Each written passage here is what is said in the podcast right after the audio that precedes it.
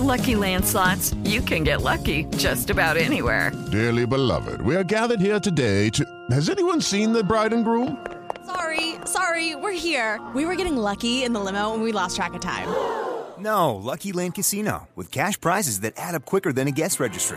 In that case, I pronounce you lucky. Play for free at LuckyLandSlots.com. Daily bonuses are waiting. No purchase necessary. Void where prohibited by law. 18 plus. Terms and conditions apply. See website for details. Ciudadanos informados, informando. Este es el podcast de Iñaki Manero. 88.9 Noticias. Información que sirve. Tráfico y clima cada 15 minutos.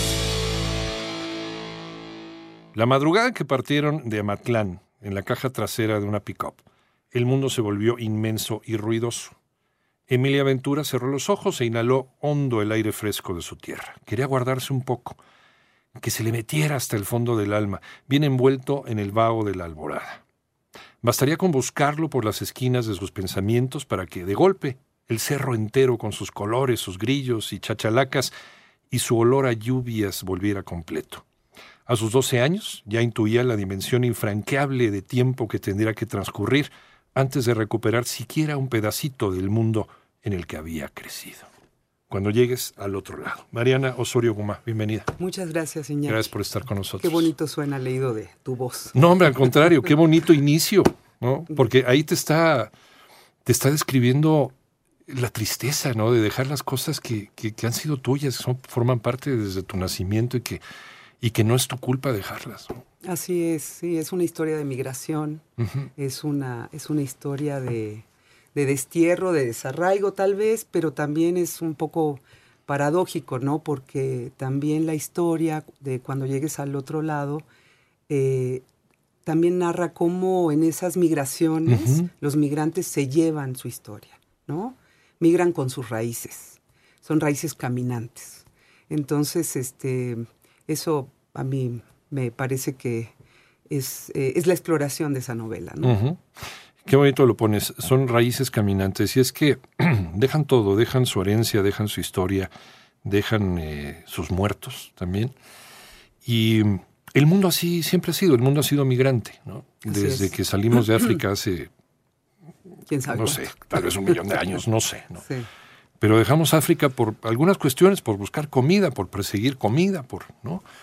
Y, y, fuimos variando y fuimos cambiando y nos fuimos adaptando. Y esa es parte del éxito del ser humano, la, la adaptabilidad. ¿no? Pero, y así se fueron haciendo más países y regiones y reinos. Y, pero eh, al llegar a algún lado y estar suficiente tiempo ahí, ya, ese, ya es parte de nuestra vida. Y los que somos a lo mejor hijos o nietos de migrantes, eh, hemos visto también la angustia de nuestros padres, de nuestros abuelos, de, de que, como dice la canción de Facundo Cabral, ni, ni son de aquí ni son de allá. ¿no? Así es.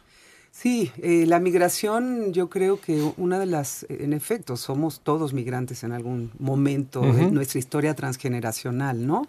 Y justo son historias transgeneracionales, ¿no? O sea, es decir, eh, la migración se, se, hereda, por más que los, digamos, eh, los herederos de un migrante viva toda la vida, vivan toda la vida en un mismo sitio, finalmente algo de eso ha tenido efecto en sus vidas también y sí, nos sigue pegando y este, y, y sigue teniendo como, eh, digamos, resonando, hay ecos que resuenan en la vida de, de, los sujetos, ¿no? A través de las generaciones. Aquí en México pues, hemos tenido recientemente olas de, migrantes, olas de personas que vienen de Centro eh, América buscando ese lugarcito, ese pedacito de cielo, de mejora de, en los Estados Unidos ese sueño americano que a veces se, se convierte en una auténtica pesadilla. Eh, incluso también mexicanos que han salido eh, o, o, o, hermanos cubanos que han tenido que salir de, uh -huh. de la isla por cuestiones, eh, diversas cuestiones.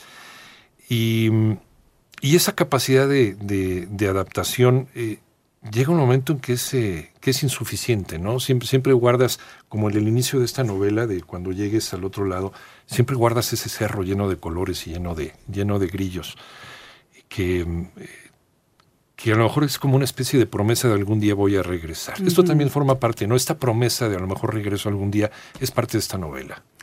Yo creo que sí, siempre hay, una, siempre hay un paraíso perdido que sí. se añora, ¿no?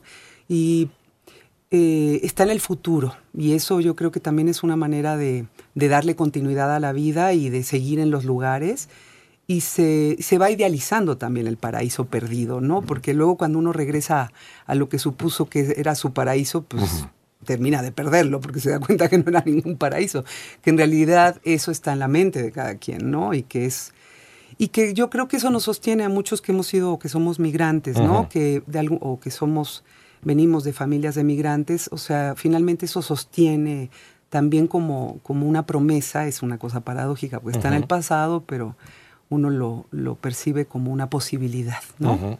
¿Qué, qué, qué sostiene a, a, Emilia, Gregorio, que son este par de, de, de chicos, eh, para ir a esta frontera de Estados Unidos? ¿Qué es lo que los mantiene con vida? Eh, después de la muerte de la abuela, que era como, como lo que los jalaba, ¿no? lo que sí. los dejaba ahí en la tierra. Muere la abuela y, y, y ya no tienen, ya no tienen ninguna, asidero. ningún lazo, ningún mm. asidero, ¿no? ¿Qué, ¿Qué, los mantiene vivos?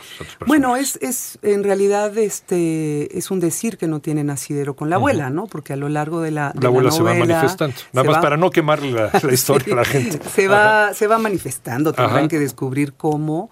Este, y, y, hay una herencia allí que está viva, ¿no? Ajá. Entonces, esto que está en, en el pasado los va sosteniendo en su andanza, en su travesía, en su odisea, y también la promesa de que algo van a encontrar, ¿no? Uh -huh. van, van, en busca del padre y este que, que, vive en Estados Unidos. Y por allí, bueno, eh, hay, hay, una, hay un imaginario de que, de que las cosas van a mejorar, ¿no? Uh -huh. este, ya se verá qué pasa, ¿no? Para que la lean, pero, pero creo que esto es el sostén. O sea, tiene que haber habido algo muy, uh -huh. muy fuerte de inicio, ¿no?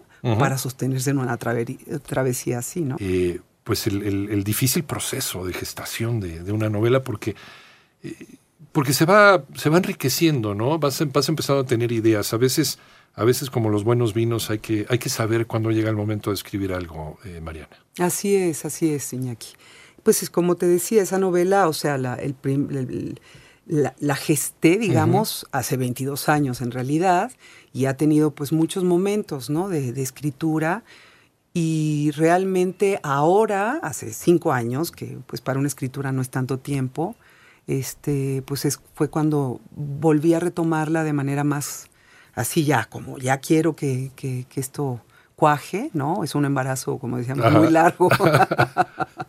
Entonces, bueno, este, fueron los últimos cinco años donde me dediqué, ¿no? A, a trabajarla para, y, y, salió así, ¿no? Pero eh, fuiste cosechando vivencias. Por supuesto, de hecho, pues en realidad es, la es mi primera novela, uh -huh. eh, es la primera novela que gesté. Uh -huh. No es la primera que se publica. No, no, no. no. Yo tengo cinco libros uh -huh. antes y es la primera que, que, gesto. Entonces, pero claro, se alimentó de otras escrituras, finalmente de otras experiencias, de tomar tiempo. Finalmente, la primera escritura de cuando uno es más joven y empieza, uno quiere poner todas las ideas claro. en el libro, ¿no? Y todos los adjetivos. Y todo, Ajá. todo. Ajá. Y entonces, este, pues bueno, se tiene que decantar con el tiempo para que realmente funcione la historia, porque es una historia compleja y parece sencilla, pero es compleja y y me llevó tiempo procesarla y me vino muy bien que fuera así porque en realidad, y le vino muy bien a la novela, porque uh -huh. en realidad las otras escrituras, pues de alguna manera eh, también me ayudaron como a ir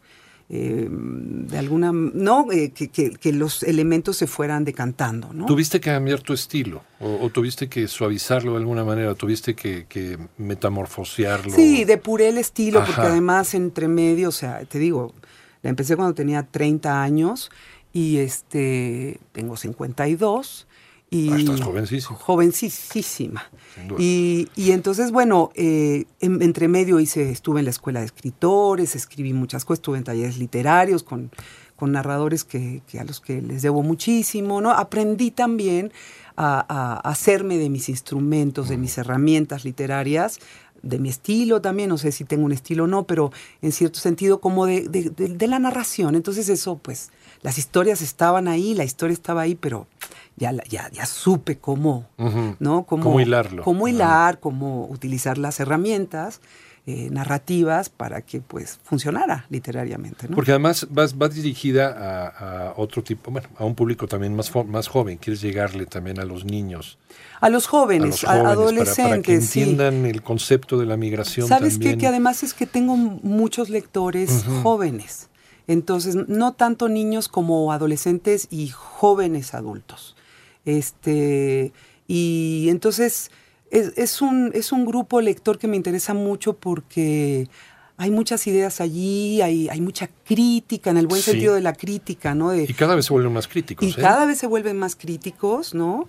Entonces sí me, me interesa trabajar con, con ellos y eh, desde la literatura, porque creo que este, eso genera ideas, ¿no? Y es un, es un detonante también de, de, de pensamiento y de reflexión respecto a fenómenos, por ejemplo, como es el de los niños migrantes, que por más que se diga tanto en la prensa, en realidad son seres completamente silenciados e invisibilizados, cuyas voces e historias desconocemos y que son muy dolorosas. Hay mucho dolor allí porque nos cuesta mucho trabajo escuchar ese dolor, ¿no? Y yo creo que, pues, a través de una ficción poder sensibilizar respecto a ello, pues, para mí es, es un privilegio poder hablar, hablar con los chavos que también pueden, pues, no negar esta parte de la realidad, ¿no? Ficcionarla quizás, a través de una ficción es más fácil llegar. Un poquito de realismo Eh, mágico. exacto, le metemos Fantasía.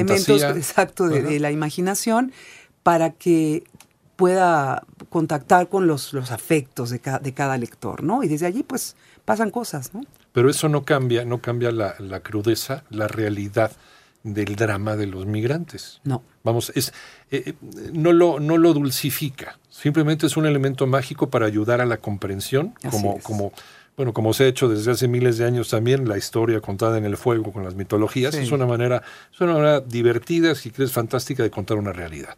Y, y a lo mejor esto es lo que, lo que también tratas de hacer, ¿no? Con estas voces internas y esta protección que, que va siguiendo a estos niños. Exactamente, de hecho, claro, estos chicos. estos chicos, este, o sea, yo creo que justo la posibilidad de narrar eh, a través de una ficción también es una manera de hacer memoria. Sí. ¿no? Es una manera de hacer, de, de extraer de, la memoria colectiva. ¿no?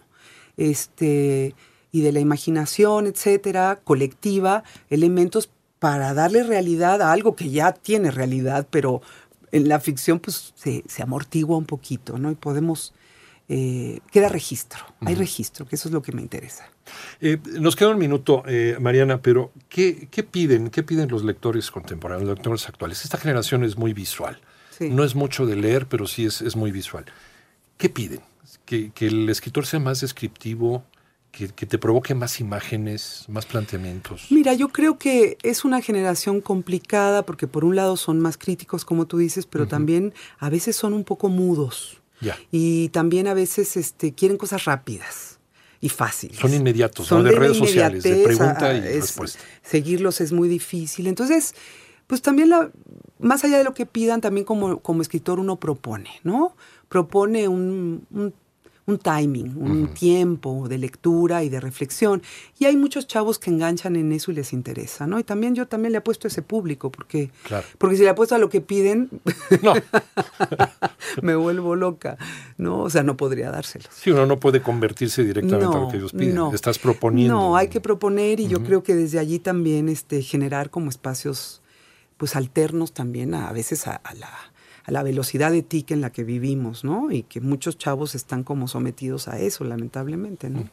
Pero bueno, es una narración fresca, una narración rápida, algo que lo puedes leer, eh, pero que también te deja esta, esta pregunta y te deja estas reflexiones de esta manera fantástica, pero la reflexión sobre la migración y, y cómo dejar y el dolor de dejar aquellas cosas, ese cerro lleno de grillos y lleno de colores. Cuando llegues al otro lado de Mariana Osorio Guma, editorial Grijalbo, ya lo puedes encontrar en cualquier librería y, y la verdad te vas a llevar una gran y agradable sorpresa. Mariana, muchas gracias por No, la muchas gracias por tan linda entrevista. Al contrario.